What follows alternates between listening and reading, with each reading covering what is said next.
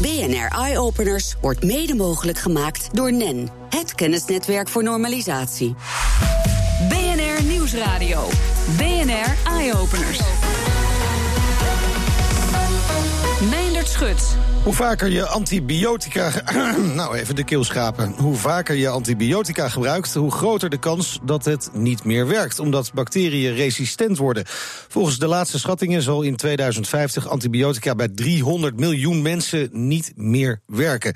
Een van de redenen daarvoor is dat het nog eh, te vaak wordt voorgeschreven wanneer dat niet echt noodzakelijk is. En door sneller en goedkoper te kunnen bepalen wat voor infectie iemand heeft, kan daar iets aan gedaan worden. En dat idee daarvoor komt van Levels Diagnostics. Koen Breedveld en Christian Roskam, welkom.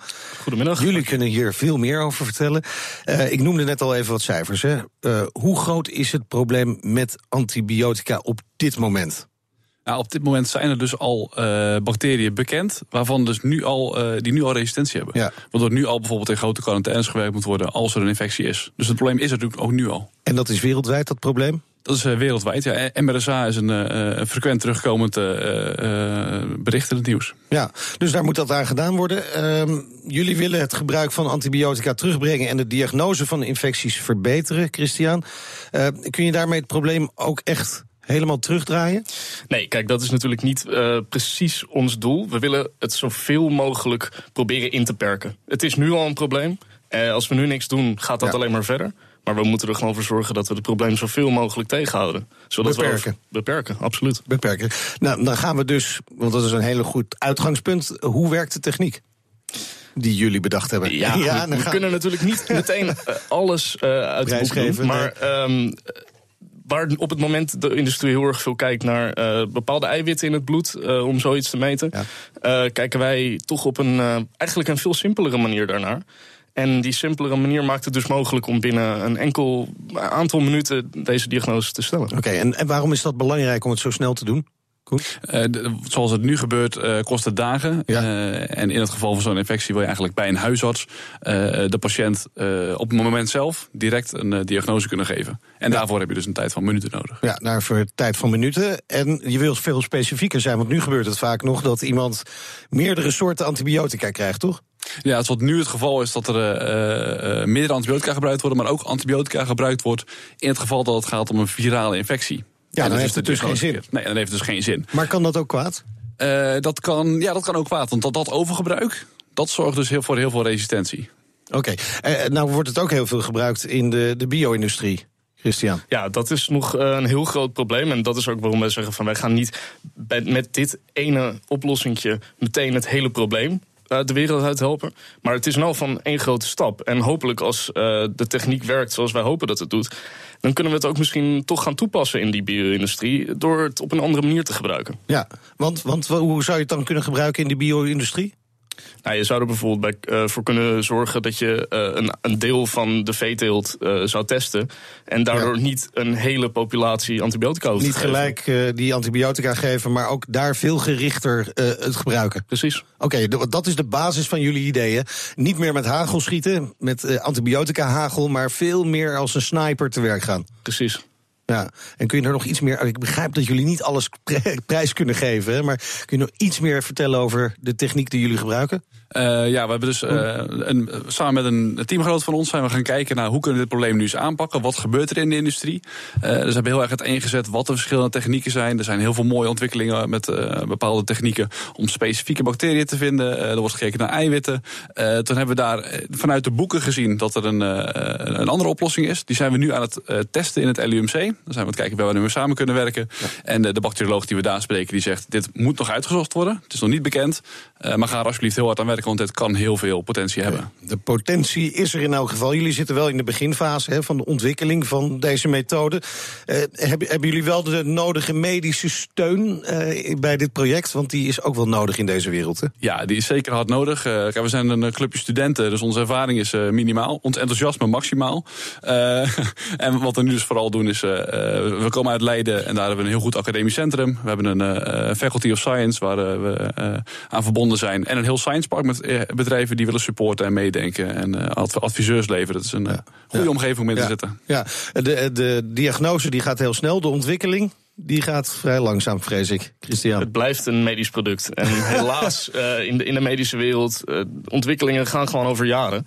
Uh, het is, soms denk ik wel eens, had ik niet gewoon een app kunnen ontwikkelen en daar bedrijven kunnen starten. Dan was ik over een half jaar misschien klaar geweest. Ja, maar dit is misschien wel het belangrijke vraagstuk voor de mensheid zo'n beetje. Precies, als we hiermee over vijf jaar... In ieder geval één van de precies. Als we hier over vijf jaar heel veel mensen mee kunnen, mee, mee kunnen redden, dan is het het waard. En uh, we moeten gewoon vijf jaar, of misschien wel langer, gewoon heel hard zeggen, vijf jaar, dat uh, klinkt uh, veelbelovend. Of is dat wat optimistisch? We zijn, we zijn, we zijn misschien optimistisch, maar we zijn in heel ambitieus. We, ja, ja. we, willen dit gewoon heel, heel snel ja. gaan doen. Ja, jullie wonnen onlangs wel de, de Rough Diamond Award hè, bij de innovatiewedstrijd van Philips.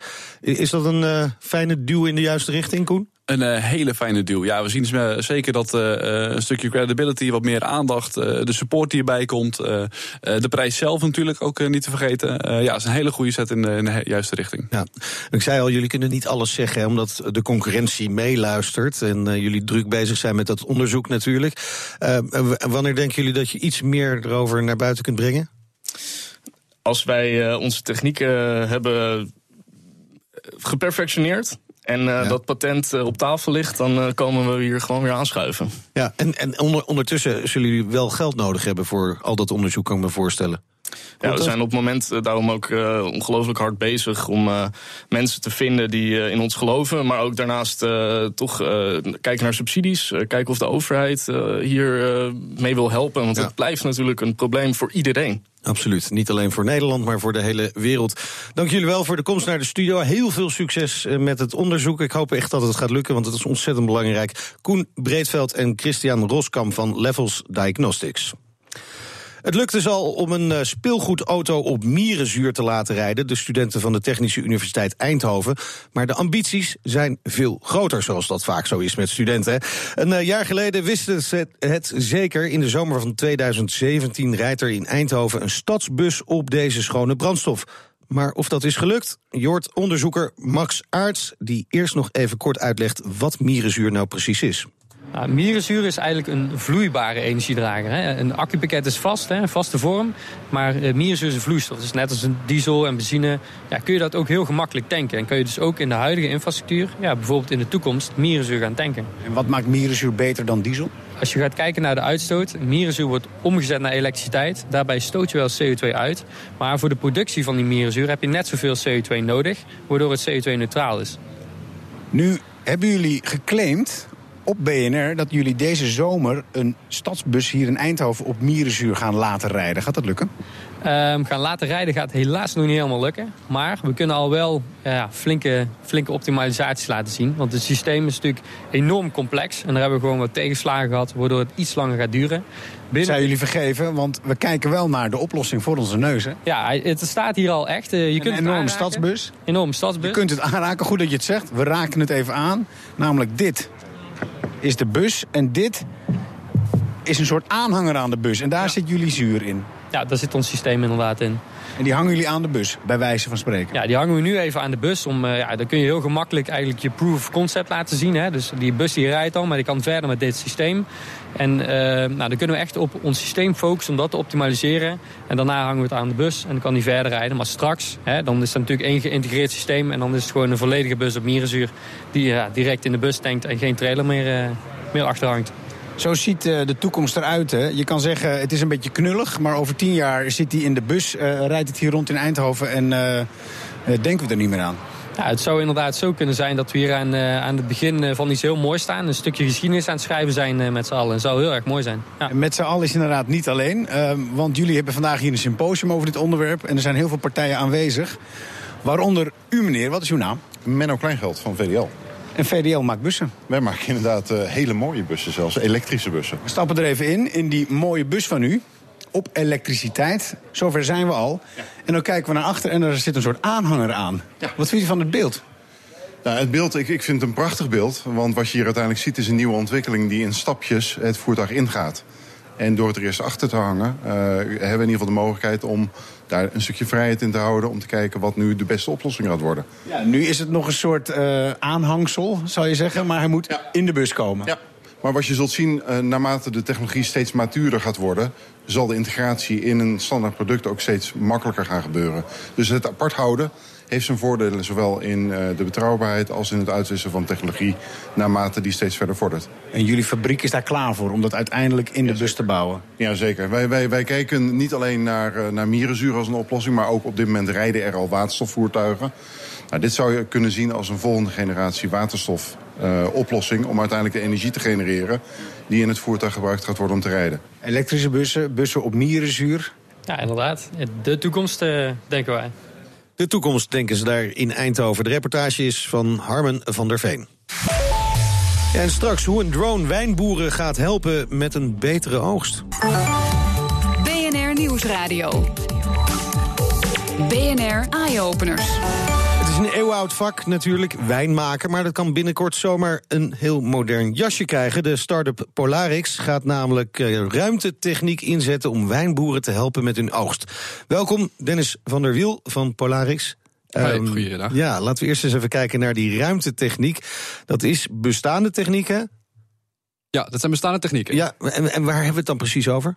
Uh, het zijn de cameratechnieken die we nu gebruiken om exoplaneten te ontdekken. Dus planeten okay. buiten ons eigen zonnestelsel. Ja. Uh, dat is super nauwkeurig. Ja. Uh, met die nauwkeurigheid gaan we eigenlijk nu op aarde kijken, wat, waar kunnen we eigenlijk nou naar kijken? En nu is onze eerste, ja, ons eerste uh, gebied is dan de wijnindustrie. Okay. We, we, kunnen met diezelfde precisie dat wij exoplaneten kunnen ontdekken. Ja, exoplaneten, dat zijn planeten die vergelijkbaar ja. zijn met aarde, een beetje. Ja, die gewoon heel ver weg staan. Oké, okay, nou okay. en, uh, en, en waarom is deze techniek geschikt om dit te doen voor wijnboeren? Met deze techniek kunnen wij moleculen zien. Oké. Okay. Dus uh, okay. normaal heb je een laboratorium nodig om überhaupt uh, een molecuul iets te bekijken. Wij kunnen met deze cameratechniek eigenlijk een foto maken en meteen zien van nou, hoe zijn de smaakmoleculen in deze wijndruif ontwikkeld. Gewoon on the spot. Dat zie je meteen. Wow. Cool, hè? Dat, is, ja, dat klinkt heel erg cool. En, en, en dat, maar die camera's die die exoplaneten uh, zoeken, dat zijn, kan ik me voorstellen, hele dure camera's. Ja. Heel ingewikkeld. Dat kan toch geen enkele wijnboer betalen? Nee, en dat is ook waar wij in komen. Okay. Uh, wij hebben dezelfde principes gebruikt, maar hebben eigenlijk die hele dure camera's zo goedkoop kunnen maken. Dat ze nog wel goed genoeg zijn om ja. die moleculen te ontdekken. Okay. Maar dat de boeren het kunnen, wel kunnen betalen. Oké. Okay. Hey, en ik, ik wist helemaal niet dat dat, dat op moleculair uh, niveau ging bij, bij wijn. Ik dacht, die wijnboer die, die, die proeft gewoon zo'n druif... en die ziet aan die druif of het goed is of niet goed is. Maar, maar jullie gaan echt heel diep die druif in dus. Ja, uh, het proeven is nog steeds wel de, de methode om uh, okay. voor de boer om dat te bekijken. Maar we zien dat ze één, twee keer per jaar toch al gauw een laboratorium inschakelen... een consultant omdat uh, het wordt steeds meer een wetenschap, wijn. Ja. Het is niet meer de eeuwenoude tradities. Nee, hoe, hoe, romantisch dat ook allemaal klinkt. Maar het is nu gewoon echt, ja. de techniek wordt uh, goed gehanteerd. En jullie voegen daar dus nog even een extra laag aan toe. En hoe, hoe ver gaat dit die wijnboeren helpen? Uh, nou, wij kunnen de wijnboeren helpen om preciezer hun land te verbouwen. Ja? Dus zij kunnen enorm in de kosten besparen op bemesting, op chemicaliën, op irrigatie. En wij kunnen ongeveer 10% in kwaliteit verhogen. Uh, wat uiteindelijk leidt tot, uh, tot wel 50% in de, in de profits van de, van de wijnboer zelf. Zo.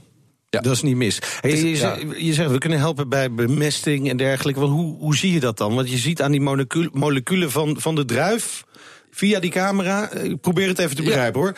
Uh, en correct me if I'm wrong. Je ziet aan die moleculen van die druif hoe rijp die is, welke staat die is, hoe de smaak is. En, en dan kun je zeggen van nou, er moet eigenlijk wat meer mes bij. Ja. Dat soort dingen. Nou, en, en, en, en, dat deel van, de, van het landgoed is beter voor die wijn en uh, dat soort dingen? Ja, dus de druif is de output. We zien de kwaliteit in de druiven zelf, maar we kijken ook naar de planten en de okay. bodem. Ook de input. Hoeveel water zit erin, hoe is het met de nutriënten, hoe is het met de fotosynthese in de plant. Dat kunnen we allemaal meenemen. En als, we dat, als je het allemaal met elkaar dan linkt, dan kun je een heel goed advies geven aan die wijnboer. En dit, dit geldt voor alle wijnboeren? Ja. Want er zitten ook hier in Nederland wijnboeren. Ja. Hè, die zijn in opkomst, uh, kwaliteit. Er zit, zit, een aantal leuke tussen, ja. Ja, ja precies. Ja. Ja. Met name in het zuiden van het land, volgens ja, Limburg, mij. Uh, Achterhoek een beetje. En die, die kunnen jullie ook even dat stapje hoger brengen? We, we, proberen, we helpen ze, ja. We zijn al met een aantal van ook in gesprek. Ja? Ze zijn erg enthousiast. Uh, dus... Ja, dat gaat goed. Ja. Enthousiast, maar gebruiken, ze gebruiken het nog niet, of wel? Uh, we gaan deze zomer gaan we de techniek testen, onder andere bij hun en uh, bij een aantal wijngaarden in Zuid-Frankrijk. Uh, en we zitten te kijken of we ook naar Duitsland kunnen en misschien ook buiten Europa. Kijk, mooie stappen. Um, die camera's, hè, want die, ja, het zijn ruimtecamera's, maar ze hangen niet in de ruimte, neem ik aan. Nee, nee we hebben ze gewoon weer terug naar aarde gehaald. Ja. Um, het is ongeveer een te grootte van een normale camera. En zoals je zegt, we kunnen hem onder een drone hangen, op een robot, op een tractor. Hij moet gewoon door die wijngaard heen gaan en dan. Ja. Dus de wijn, wijnboer van de toekomst die staat lekker met zijn, zijn drone, vliegt hij over zijn wijngaard en uh, kan die al die gegevens die die camera oppikt, die gaan naar de computer, neem ik aan, en daar komt ja. een analyse uit? Ja, dat is de toekomst van de wijnbouw. Het wordt een soort uh, mix van uh, kunst en technologie. Ja. Cool. Nou, ik ben heel benieuwd hoe die wijn gaat smaken. En of de Nederlandse wijn ook een tikkie beter wordt door jullie techniek. Laat het hopen, ja. Dankjewel, Dennis van der Wiel van Polarix. BNR Nieuwsradio. BNR Eye-Openers. Ja, het is alweer tijd voor de beste technieuwtjes uit het buitenland. En daarvoor hebben we zoals elke week aan de lijn hoofdredacteur van numrush.nl, Elger van der Wel. Elger, jij bent uh, net terug van Microsoft Build, uh, de conferentie in Seattle. Daar moet je wel wat mooie innovaties hebben gezien, denk ik. Ja, een nieuwe versie van Windows natuurlijk. Wauw. nee, is flauw. Wel een nieuwe versie van Windows, uh, maar, maar Microsoft is ook echt veel meer dan dat. Uh, ze zijn echt toffe dingen aan het doen. En een van de dingen is, in Windows komt er een nieuwe app, Story Remix. Een soort Windows Movie Maker, wat je vroeger had. Maar dan helemaal gedreven door kunstmatige intelligentie. Wat serieus zo is, je uploadt daar gewoon je video's en foto's in. En die app die maakt gewoon automatisch een video met alle hoogtepunten van bijvoorbeeld een, een vakantie voor je. En dat doet helemaal op muziek, automatisch gemonteerd. En je kunt zelfs een hoofdpersoon selecteren die automatisch via gezichtsherkenning eigenlijk de ster van de video wordt. Oké. Ja, want op dat laatste na zijn er toch ook al wel apps die zelf filmpjes maken. Elger. Ja, maar ze, zeker. Maar ze hebben flink wat kunstmatige intelligentie erin gestort om het echt zoveel mogelijk te automatiseren. En uh, in de demo ziet het heel indrukwekkend uit. En nog leuk, je kan allerlei uh, driedimensionale special effects toevoegen. Onder andere in de demo uh, zagen we hoe een voetbal veranderde in een vuurbal. En het zag er echt uit alsof het een Hollywood-film was. Oh, terwijl cool. het gewoon in twee kliks op, je, op je computer was gemaakt. Nou, te gek. En, en dit is ook, wordt alleen maar beschikbaar voor Windows, neem ik aan? Nee, oh. dat is dus het leuke. Microsoft is ook bezig om alle platformen te omarmen. Omdat ze op mobiel eigenlijk niet echt een marktaandeel hebben gecreëerd, um, moeten ze dat met anderen doen. Dus hij komt er ook voor Android en voor iPhone. Nou, cool. Nou, we kunnen niet wachten. Um, dan was er ook nog iets nieuws waardoor we straks allemaal lekker voor onze computer zitten te zwaaien. Ja, ik weet niet of jij Minority Report nog kent, die film. Ja. Um, maar dan zagen we Tom Cruise natuurlijk uh, in het luchtledige een computer bedienen. Um, met handschoentjes aan.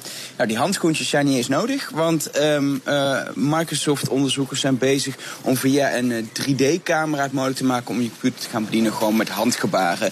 Uh, heel leuk voorbeeld vond ik wat ze hadden is dat je bijvoorbeeld een, een Skype-gesprek kan beëindigen door ja, met je hand een telefoon horen na te doen die je oh, ja. op de haak gooit. het is allemaal nog in ontwikkeling maar ontwikkelaars kunnen zich wel aanmelden en okay. kunnen daar apps mee gaan maken. Dus heel je, erg afwachten wat het wordt. Ja, ja BMW heeft het ook al hè, in de nieuwe 5-serie. Daar kun je de radio bijvoorbeeld bedienen met handgebaren. Het lukte mij nog niet zo heel erg goed trouwens, maar het, het kan, kan wel. Liggen. Ja, precies. Zeker. Ja, de worstenvingertjes. Hè.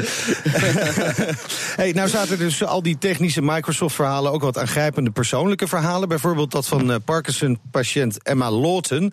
Uh, voor haar werd iets bedacht waardoor ze nu gewoon weer kan schrijven. En dat kon ze eerst niet, hè?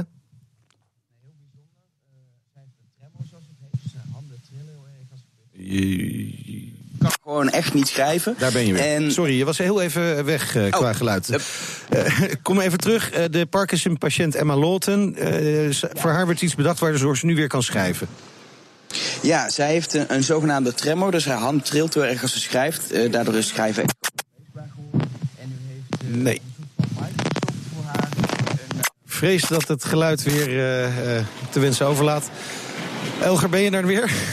Ik ben er nog okay. wel. Ja, er zit een kraak op de lijn, dus uh, niet te veel bewegen, denk ik. Laten we nog één keer proberen. Laatste poging. Nou, er is dus een uh, Microsoft-onderzoek geweest. Die is via een BBC-documentaire bij Emma uitgekomen. En Emma die kan niet schrijven omdat haar hand trilt. Vanwege de Parkinson. Ze heeft zogenaamde tremor.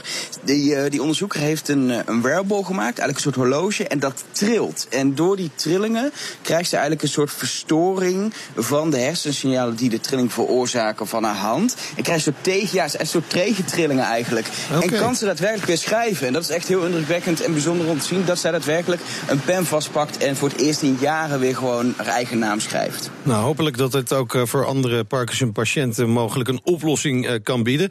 Dan had je nog een heel bijzonder verhaal over een spray waarmee je overal waar je maar wilt een eigen touchscreen kunt maken. Dan moet je echt even uitleggen, want hoe kan zo'n spray daarvoor zorgen?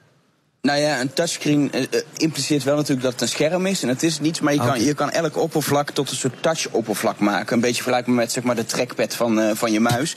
Uh, wat, die, wat, die, wat die spray eigenlijk doet, is die is drukgevoelig, maar geleidt ook stroom. En kan daarom ja, eigenlijk gewoon voelen dat je hem aanraakt, hoe hard je hem aanraakt. En dat ook doorsturen naar een kabel. Ja, die moet je volgens wel aansluiten natuurlijk. en dan kun je het aan een computer koppelen. En dan kun je dus, ja, er zijn demo's van elektrische gitaar die helemaal drukgevoelig wordt en daarom ja, eigenlijk geen gitaar meer is. Um, maar, maar dat soort dingen. Het is even afwachten. Leuk dat ze bedacht hebben, maar wat moeten we ermee? Dat moet ook even duidelijk worden. Ja, ja maar je kunt dus echt alles uh, slim maken eigenlijk op deze manier. Ja, het is gewoon een verfspuitbus. Dus uh, uh, je kan het op de muur doen, je kan het uh, op, weet ik veel, het stuur van je auto doen. het maakt niet uit. Cool. Hey, Elger, tot slot. Ben jij een beetje van de MP3-generatie? Ja, ik ben daar echt in opgegroeid, joh. Dat is echt uh, dat is mijn hele jeugd. Ja, maar ja, het einde verhaal hè, voor MP3. Ja, dat is wel logisch. Um, wie gebruikt nog mp3'tjes? We streamen tegenwoordig muziek. En als we het uh, als bestand hebben, dan hebben we eigenlijk tegenwoordig een veel beter uh, bestandsformaat dan mp3, genaamd AAC. En het instituut wat ooit de mp3 eigenlijk is, uh, is gestart, wat het officieel heeft mogelijk gemaakt, is de Duitse TNO, Fraunhofer heet dat. Die hebben eigenlijk gezegd, ja, dit is zo'n oude technologie, we stoppen ermee. Betekent dat iedereen nog wel mp3'tjes kan maken, maar dat eigenlijk de techniek nu niet meer wordt bijgehouden en ook gewoon vrij in de wereld verkrijgbaar is en langzaam zal sterven. Nou, ik heb nog een heel dik boek op mijn bureau liggen van de MP3 Story. Moet ik toch maar eens gaan lezen dan. Uh, maar uh, einde verhaal voor de MP3 dus, uh, Elger, jammer.